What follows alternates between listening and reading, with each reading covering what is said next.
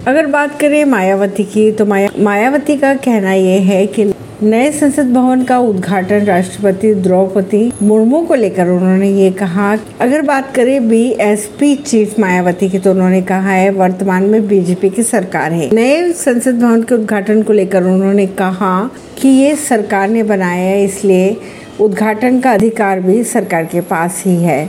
BSP supremo Mayawati ने tweet कर लिखा, केंद्र में पहले चाहे कांग्रेस की सरकार रही हो या वर्तमान में बीजेपी की। बीएसपी ने देश व जनहित मुद्दों पर हमेशा दलगत राजनीति से ऊपर उठकर उनका समर्थन किया। अब बात आती है कि 28 मई को प्रधानमंत्री नरेंद्र मोदी इस भवन का उद्घाटन करेंगे, जहाँ विपक्ष की पार्टियाँ कह रही है कि इसका उद्घाटन राष्ट्रपति से करवाना चाहिए।